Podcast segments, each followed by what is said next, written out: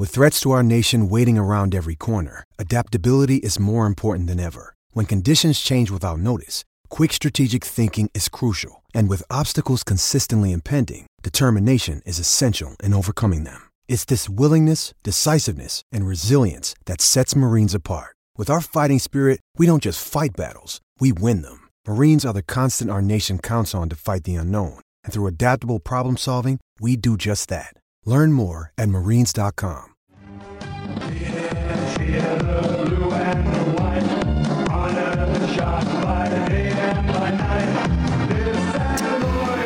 Yes, the Fremantle Sharks theme song, of course, they will be playing Peel Thunder in a big WAFL second semi final this weekend, but they are also the subject of a salary cap investigation by the West Australian Football Commission. And joining us on the show to talk about that is the Fremantle President, Mark Stewart. Mark, welcome.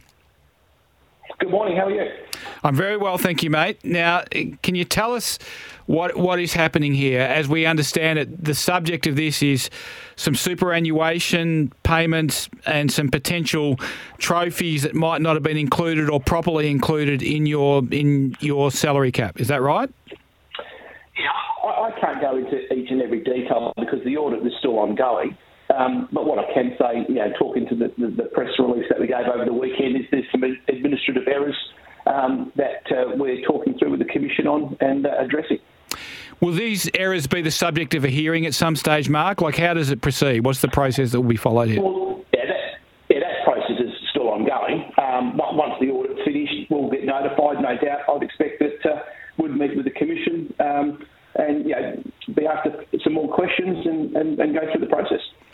And what what sort of time frame are we talking about? Uh, is this going to happen in season or at the end of the season? When? I don't know. I've never been through this process before, um, but yeah, it's like any audit in any organisation. Audits can take you know, several weeks, sometimes longer. Now, clearly, you are part of a final series at the moment, um, and this is your um, well, you were in the finals last year, but you've got a real crack at it, having won the minor premiership. Is there any concern that this will disrupt your finals campaign? Not at all. If, if you look at uh, this year, I think with the club and uh, the player groups handled um, adversity well. We haven't had a home all year. Know, the women won a premiership. As you said, the boys have finished on top. You know, this is uh, just a bit more adversity. The, the, the, the club thrives uh, in these situations. Is this a breach that was pointed out to you and the club, Mark, or is this a breach that you found and reported to the commission? Oh, as they were asking further questions around uh, know, information, um, I, I, think we've sort of both landed on it at the same time. Um, you know, they were asking for some information as we were handing that over. You know, we saw it, so there hasn't been any skullduggery or anything that's uh, given us a competitive advantage. It's, it's, as I said, an administrative issue.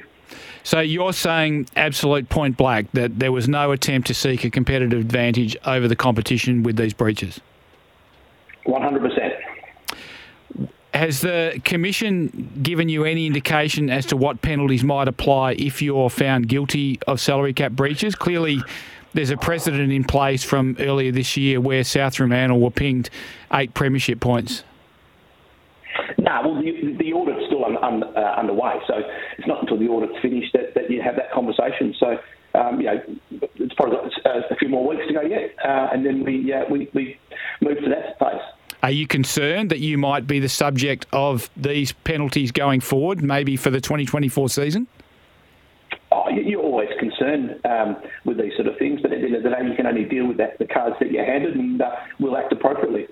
So clearly, the rules on this are pretty clear, and as I understand it, the superannuation aspect of this is something that was paid twice but only recorded once. How does an error like that happen?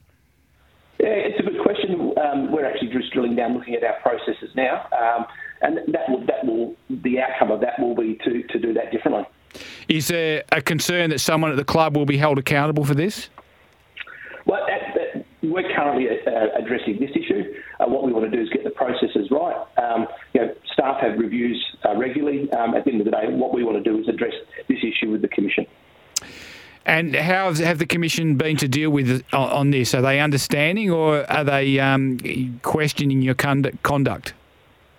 No, they've been very good. Michael Roberts and his team have been very good. Um, they've asked the questions, we've supplied the information. Um, I, I, can't fault them at all. Okay. Um, is there any real excuse for a WAFL club not following the right processes on salary cap reporting and income reporting for their players? Yeah, no, there's, there's no excuse. Um, what we have to do is we have to learn from this. We need to get better, uh, improve our processes, uh, and uh, make sure it doesn't happen again. Tell us about, uh, let's get back onto footy. Tell us about the excitement building at the club for a second semi final that can set you up from a real, for a real tilt at the flag, basically. Oh, it's a great opportunity, and, and you know, you know, talking to a number of the senior players that have been around a while, like you know, the skipper and Cam Erdley, you know, those guys you know, have, have, given so much to our footy club and for these guys to be in a position where you know, we've got a, a cracking final this week, and uh, you know, they ultimately know what the prize is, and uh, you know, that, that's what we're all playing for, and that's what we want everyone to get around and get down to Fremantle Oval. I, I never thought I'd be saying that for a home game, but yeah, get down to Fremantle Oval and uh, support the blue and white. What's your record like at Fremantle Oval? I know you won a derby there this year, but there wasn't much good up until then, was it? Well, we've won the last four there. The, uh, the Leagues won, the Reserves won, the Colts won, and the Girls won. So we've, we've got a pretty good record there. I'm talking about your league team, Mark. Um, well, I'm, I'm talking about results. Do you get any benefit out of playing the, the two games in the final series last year? Yeah, absolutely. It's all about experience and you know equipping people, equipping the players. You know, you know they thrive in it, they love it, and uh, I just think it's a great opportunity for the club. You know, we're in a great period. We're going to have a new facility shortly, and uh, you know, all all is looking well for the future of the Sharks. What's the time frame for that new facility? When will that be finished? Um, yeah, we're expecting to be playing games there next year. Yeah, some suggestion the first quarter of next year. So, you know, whether we play the first few away, it'd be great to have another game in Geraldton and. Uh, on the subject of Geraldton, I hope you uh, you talk about that this, uh, today. Yeah, Northampton uh, won the first premiership in 18 years against Railways, and uh, you know that's a part of our, our district and the work that we do up there. You know, we're really proud of that. So uh, to have a new facility, not only to look after our people in the in the metro, but to actually help the country uh, focus well would be great. Yes, of course, Northampton beat Railways. Railways on the scoreboard were ahead by a point when the siren went, but the goal umpires who officially keep the score confirmed that the scores were actually level, went into extra time, and Northampton managed to win. And of course, that meant Josh Kennedy and Harry Taylor won premierships for their uh, hometown, which was a dream come true for both of them. Just seems that yeah, it was, it was good. Con Trippy, one of our board members, uh, he took a contingent of people up there to watch it, and uh, they said it was a cracking game of football and very confusing at the end, but uh, no doubt uh, Northampton would be probably still celebrating. Seems that counting's a bit of a problem at East Fremantle at the moment, Mark. Oh, we won't count the scoreboard. So, mate, just back on the salary cap thing, is it right that one of the players involved in this was a player that didn't actually play for East Fremantle in the 2022 season, which is the season this refers to? That basically he ended up as an SSP player at West Coast and therefore didn't take part in the season for you? Yeah, we're just working through the detail again. A lot of this stuff how it's reported. And again, you know, what we want to do, I'm not going to go into the specifics of each issue, but a lot of this comes down to how we report it and the way it needs to be done. Again, it's going to be a, a learning curve um, for, for, the team going forward in, in, making sure we exceed the expectations that's required around this issue. So, are you happy with the process that the WFC has in place for an issue like this? Absolutely. As I said, Michael Roberts and his team have been very good to deal with. Um, I think you know, what you've got, as much as these things aren't great, it's going to be a, there's a learning, um, no doubt, for our club, but uh, for other clubs. And uh, I think you know, the commission go away and they look at how they do it. And you know, at the end of the day, we've got to make sure football becomes better out of these things.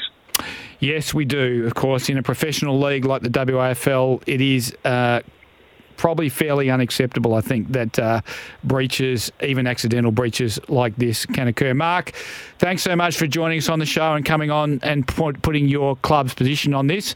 And uh, all the Thank best you. in the second semi final against Peel this weekend. Talk soon. Thank you. That's East Fremantle President Mark Stewart, of course, joining us to talk through those alleged salary cap breaches or irregular irregularities in the way they were reporting their salary cap, which is under investigation by the WA Football Commission as we speak. What do you think? You can have your say on the Tempur at Bedshed text line on 0487 736 736. You can give us a call on the open line on 13 12 55. We are, as always, brought to you by Isuzu And you can live your own way in the seven seater Isuzu MU-X. see your Isuzu Ute dealer today. We'll be back with more after the break.